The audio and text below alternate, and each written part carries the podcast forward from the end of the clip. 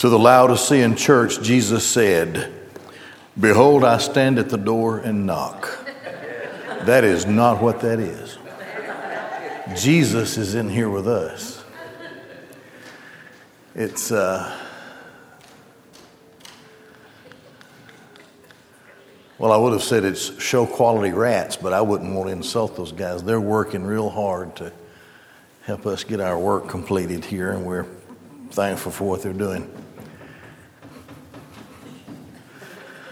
Um, and it won't bother me if it won't bother y'all. Excuse me. So we'll be in Second Chronicles 2 and in, in the rest of First Kings 5 tonight. When I say the rest of First Kings 5, you're going to see in First Kings, as I said last time, that uh, my, my uh, verse numbers are different because the Hebrew Bible uh, starts and stops that particular chapter differently from, from the Bible that we use. So don't let it throw you off. You'll be able to see what the verse is when we get to it. We're into that part now where the temple preparations begin. There are the characters of the Bible, the people of God, the servants of Yahweh, in the Old Testament especially, but in the New Testament and even today. We have a, a purpose in the work of the Lord. And Solomon's purpose is this to be responsible for the building of the temple.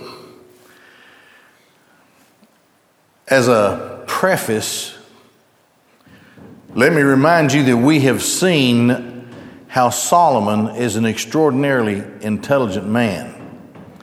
And he has devoted his life to, quote, understanding, close quote. Now, what that means is he, he has focused from time to time on a particular study, a particular science, uh, a particular area of knowledge.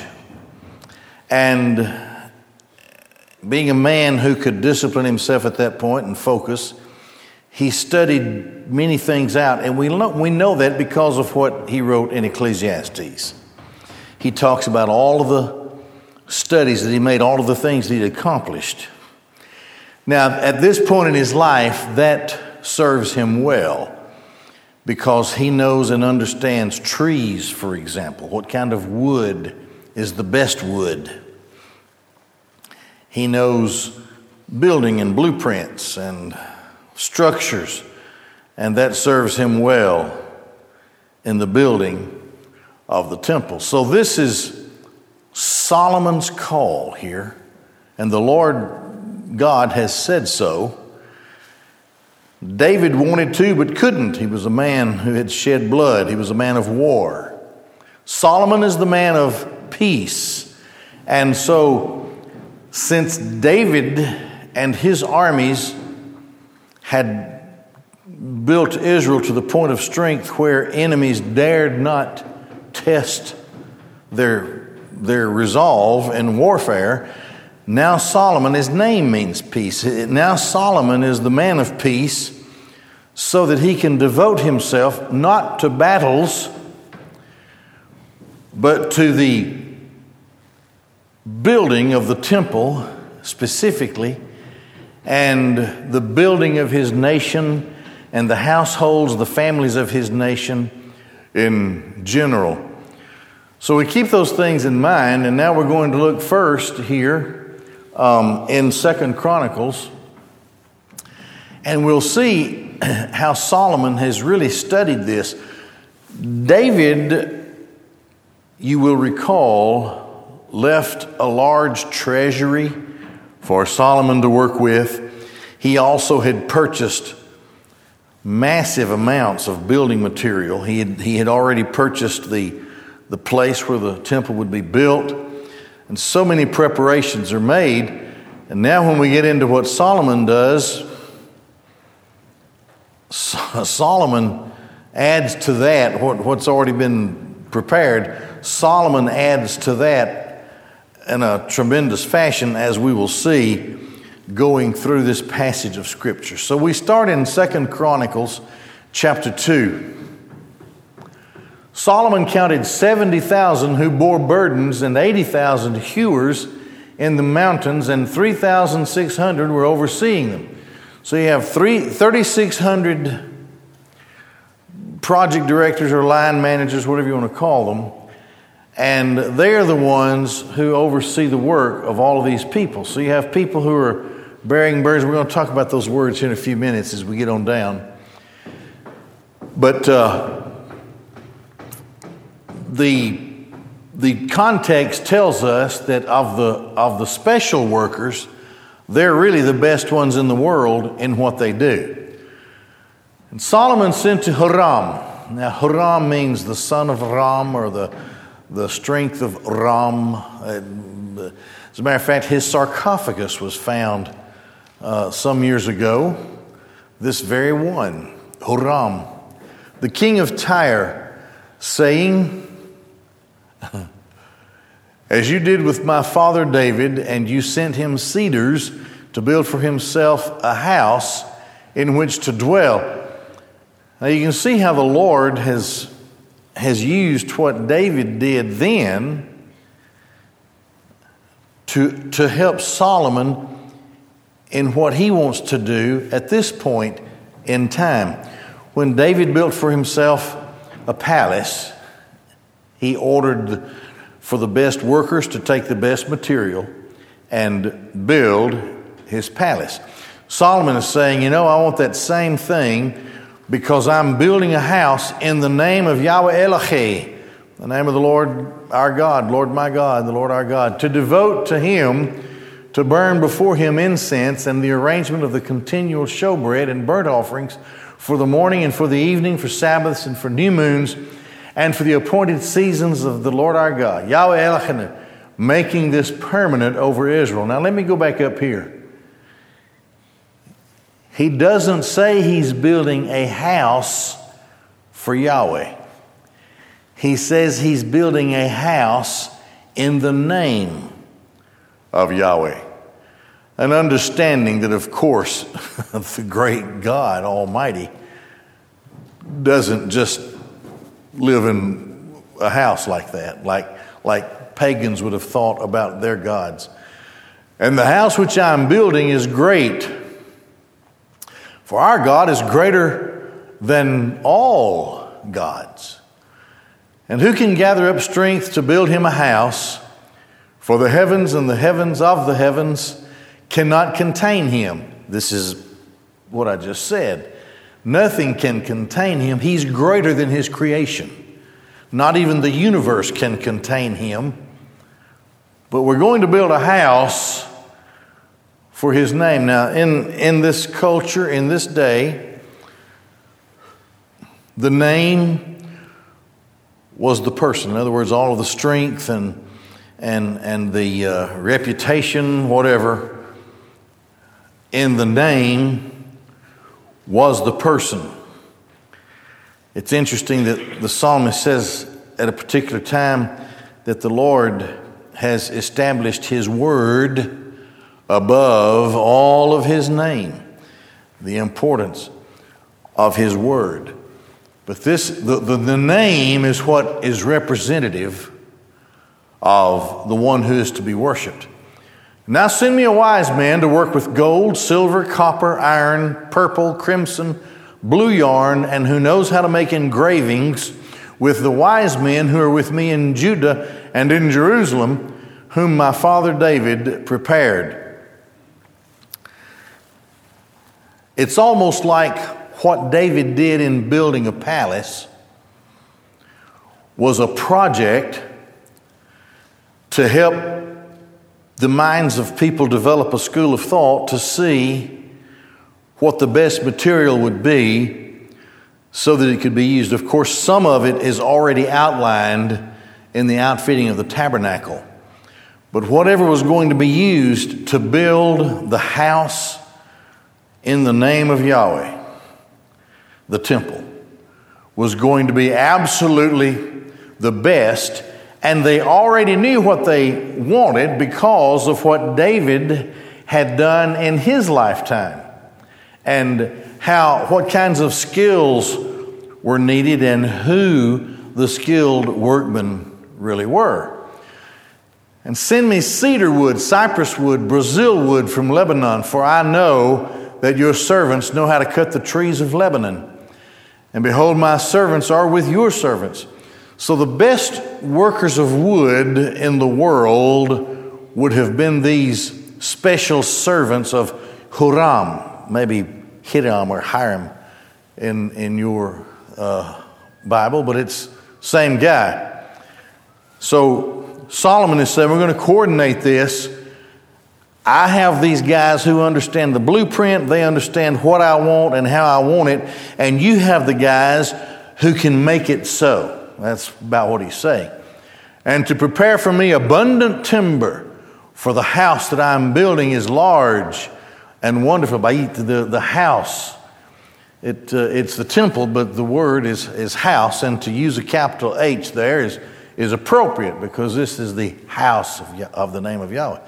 And behold, for the woodcutters, for those who cut the timber, I shall give abundant wheat for your servants, 20,000 cors, and barley, 20,000 cors, and wine, 20,000 baths, and oil, 20,000 baths.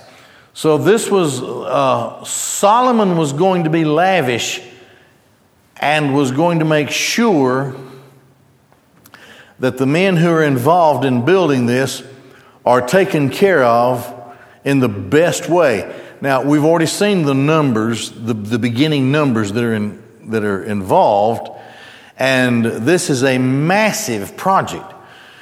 It has to start out in the quarries and out in the forests where the, where the stones are, are prepared, dug up and prepared, and where the wood is cut and uh, prepared. And then all of the other stuff the silver, the gold, the copper, and all that stuff that was mentioned a while ago the, the, uh, the uh, yarn, the, the cloth, everything, and the colors. Of course, you know back in those days, we, we couldn't just go to Lowe's and, and buy a can of paint for a particular color. Or if you wanted a particular color and they didn't have it, they could mix a couple of things. It wasn't like that. Man, they had to they had to extract these colors out of insects and out of fish and, and things like that. This was not this was not a, a cheap deal. This was this was expensive.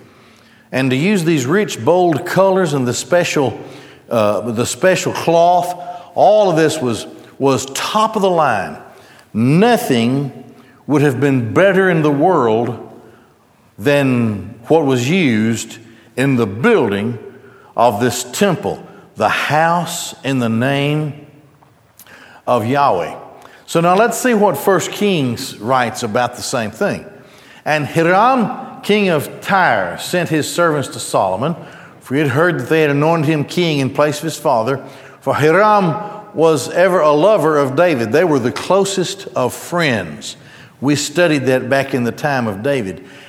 Well, we studied that when we studied the time of David. We weren't around in the time of David, so we couldn't have studied it then.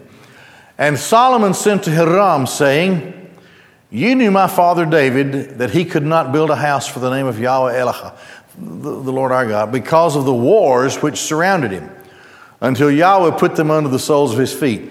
Now, it's, here's, here's a little different approach that Solomon gives to us. It wasn't just that his hands were bloodstained, it is that he had to pay absolute attention and give his complete focus on the defeat of the enemies of Israel. He could not divide his mind over something else. He wanted to, but Yahweh wouldn't let him. And obviously, David was a great warrior, and a great warrior king and a great leader in battles, very, very strategic. He, you know, David write, wrote the psalm, You have taught my, my hands to do battle, my fingers to go to war, and so forth. So that was David's call in his life, along with along with expressing the emotions that a man can have through, through his psalms, his songs, the deep emotions, and how Yahweh deals with his servant in such emotional times. That, of course, but also his, his leadership and his warrior spirit. It's easy to see how David simply could not divide his time between all of the wars and the battles that he fought and this task. This is an immense task that we're going to see that Solomon is involved with. Uh, you knew because of the wars, uh, he couldn't do this until Yahweh put them under the soles of his feet. And now, Yahweh has given me rest on every side. There is neither adversary nor evil occurrence. That's a wonderful statement. Here's what Solomon is saying My father David left a very strong nation with strong military leaders and a strong military in place. I don't have to worry about skirmishes and battles and wars. We are at peace. Was it George Washington who said the only way to have peace is to be prepared for war at all times? David left the kingdom in a very strong military uh, condition. Strong leadership, great warriors, men of courage, and sound borders that uh, would not be breached. And so they protected the great trade routes, and the greatest trade routes of the world in Solomon's day went right through Israel. If you had to go from one part of the world to the other part of the world and you're, you're taking goods and services, you had to go through and, and you had to pay a tribute for the protection that you had carrying your caravan or whatever through the land and going from one place to another. So this is what this is what he says. He says, I have peace now, rest on every side.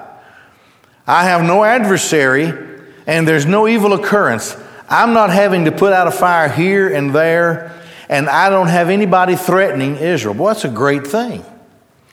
So Solomon can devote all of his time and his attention to the building of what was, I'm sure, at that time in history, the grandest thing uh, that would have ever been built. Might not have been the biggest, but because of the care that went into it and the material that was used, and of course the purpose for which it was built, it, it, was, it was a grand, a grand building. And behold, I purpose to build a house for the name of Yahweh Elohim. This is how he says it here in Kings. And Yahweh spoke to David, my father, saying, Your son, whom I will set upon your throne in your place, he shall build a house for my name. And now command that they hew me cedar trees out of Lebanon and my servants shall be with your servants, and I will give you hire for your servants according to all that you say, for you know that there is not among us any who is skilled to hew timber like the Zidonians. Now, at this time, although as of yet the Phoenicians had not, this was not an empire, yet still they worked together. They obviously have the skill,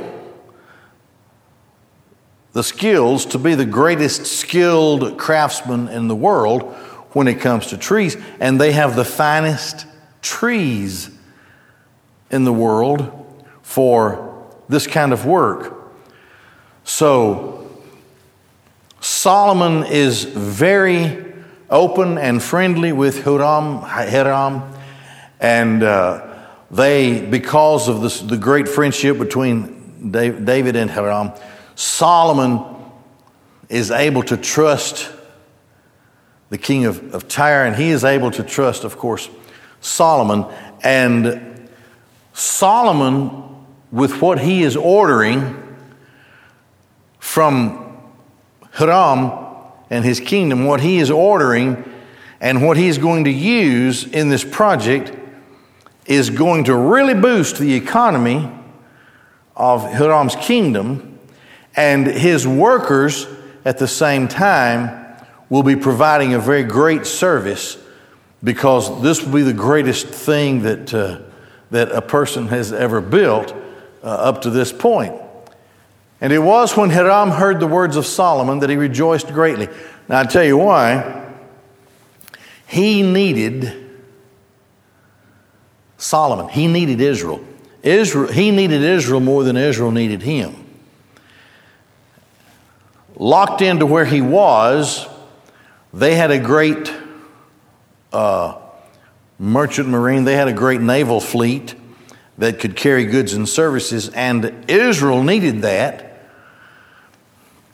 But Hiram needed the trade routes of Israel really more than Israel needed the merchant marine work that would be provided uh, by Hiram. So he rejoiced greatly. This is, he doesn't have to worry about his southern border. He is, we're going to see in the course of this study, that he will, he will enter into a treaty with Solomon and he won't have to worry about any enemies from that part of, uh, of the world. So this makes him very secure and uh, he is happy to contribute what he can to the building of, uh, of the temple. And he said, Blessed be Yahweh this day who has given to David a wise son over this great people. And Hiram sent to Solomon, saying, I have heard that you have sent me, and I will do all your desires concerning cedar wood and concerning uh, cypress wood.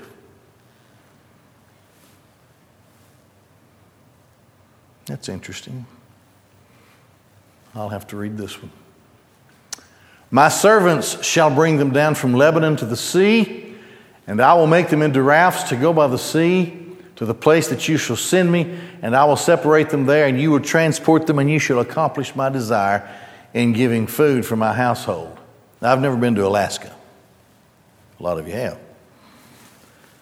I'm told that you can go and see how up there the, I guess, wood industry, they cut down these big trees they stick them on a river. And they just start floating down to where they need to go. And sometimes they'll make big rafts out of these trees. And when they make the big rafts, they have to put men on top of those uh, logs to make sure that everything stays secure and that it, of course, goes into the direction where it's supposed to go into the sawmill or whatever. And I guess that's where you get that, uh, that competition where those guys get on a log and they start running and trying to knock the other guy off or something. I don't know. Well, this is something similar here. He, he bundles the wood together and then he is able to float it a long way. Uh, and you will transfer, you shall accomplish my desire in giving food for my household. So, see, um, it, it is such that Hiram doesn't have to worry about that expense. Solomon is covering everything. This is his calling. This is the part of the some of the treasury that David left, but also the, the, gold, the, the golden touch that he had as well, and the prosperity of the land and the tribute that people had to make to go through all of those trade routes to get to where they were going through uh, Israel. So he is able to draw upon that prosperity and able to help Hiram and provide food for the people. Hiram gave Solomon cedar wood and cypress wood according to all of his desires. Solomon gave Hiram 20,000 measures for food to his household, 20 measures beaten all. Thus Solomon gave to Hiram year by year. Didn't say that all ago, but this is an annual thing as long as they're building the temple and as long as they're in league with each other. And Yahweh gave Solomon wisdom. And he had promised him, and there was peace between Hiram and Solomon, and they both made a league together. They both went into a treaty. They entered into a treaty. So now we go back to uh, Second Chronicles and pick up where we left off where Hiram makes it clear that he's going to assist in what's going on. Hiram, the king of Tyre, said in writing and sent to Solomon because of Yahweh's love for his people, the love of Yahweh for his, I didn't do that right. Because of the love of Yahweh for his people, he made you king over them. And Huram, the king of Tyre, said, Blessed is Yahweh Elohim Israel, the Lord God of Israel, who made the heavens and the earth. Now, this is coming from a pagan king who gave King David a wise son endowed with intelligence and understanding, who will build a house for Yahweh and a house for his kingdom. Now I have sent a wise man endowed with understanding of my father uh. So he acknowledges and he, he pays obeisance to, uh, to Solomon. The son of a woman of the daughters of Dan, and his father was a Tyrian man he knew how to work with gold, silver, copper, iron, stones, wood, purple, blue, fine linen, and with the crimson yarn, and to engrave all types of engravings, and to devise ideas to do what is given to him with your wise men and the wise men of my Lord, your father David. And now the wheat and the barley, the oil and the wine, which my Lord said he shall send to his servants. So I don't, it, it, it, doesn't, for us to read those, uh, the account of the material, I don't think really, really gives enough justice in, in a sense for us to, to really understand how, how rich and, and uh, what such high quality the material, there wasn't any higher quality in the world than the material that Solomon was selecting and using to build the temple. And we shall cut timber from Lebanon as much as you need, and we shall bring it to you as rafts on the Sea of Joppa, and you will bring them up to Jerusalem. And Solomon counted all the strangers who were in the land of Israel. After the census in which his father David had counted them, and they were found to be 153,600. Let me tell you what makes him another kind of a smart leader.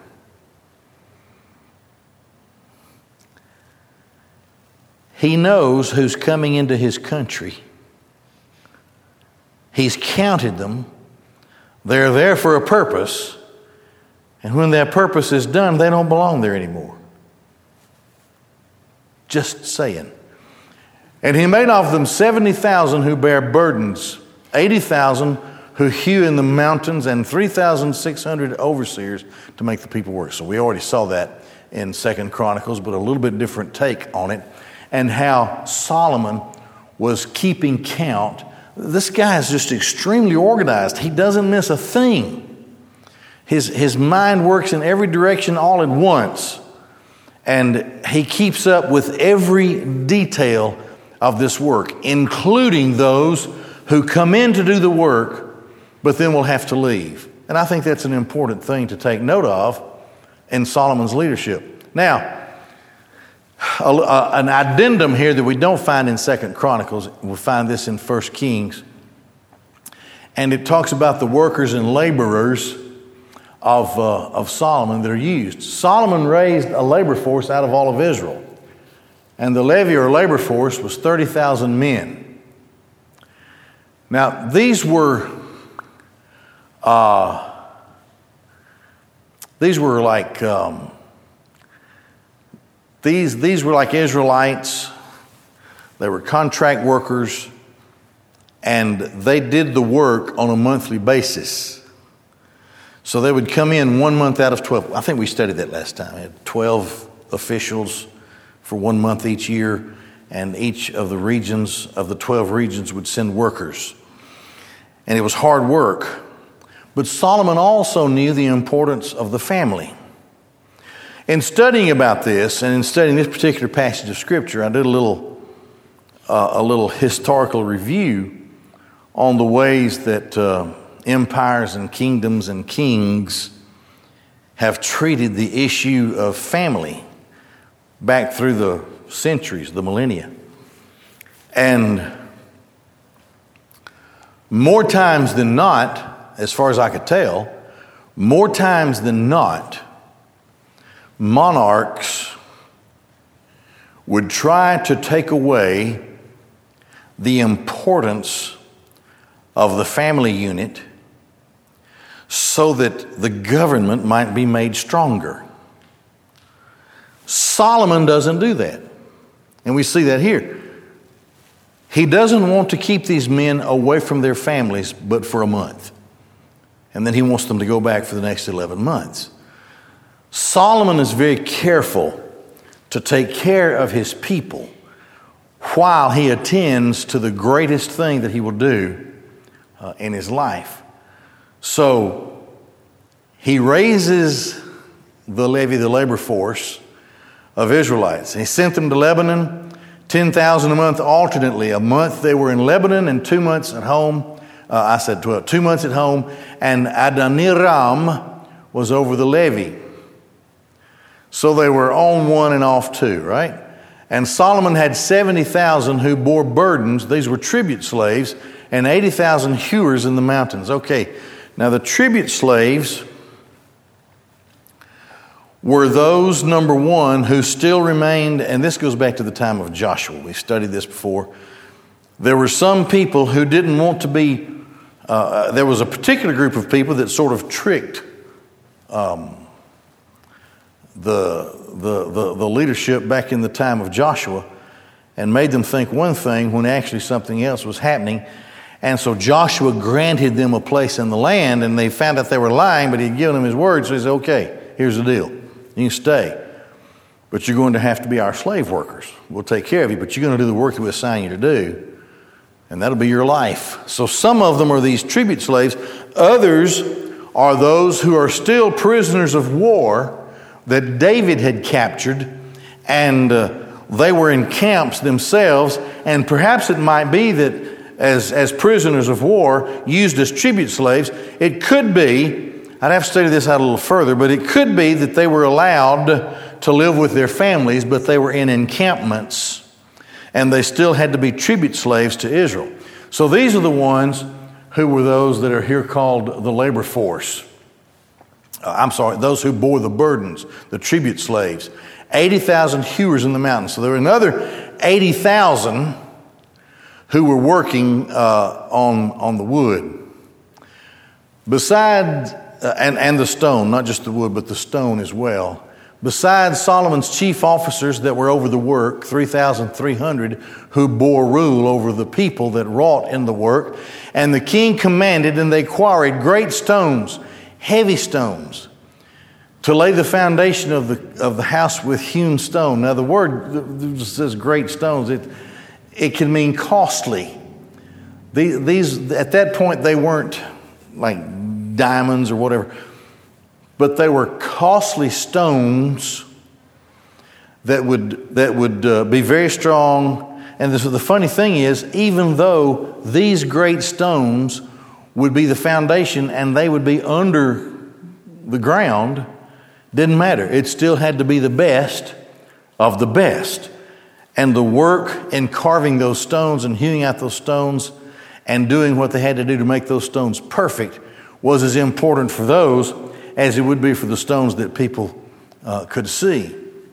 Solomon's builders and Hiram's builders and the Gibeonites did hew them, and they prepared the timber and the stones to build the house. Okay, that gives a start. This is a preparation, and uh, the building continues next time, so we'll stop right there and we'll have our uh, deacon prayer time.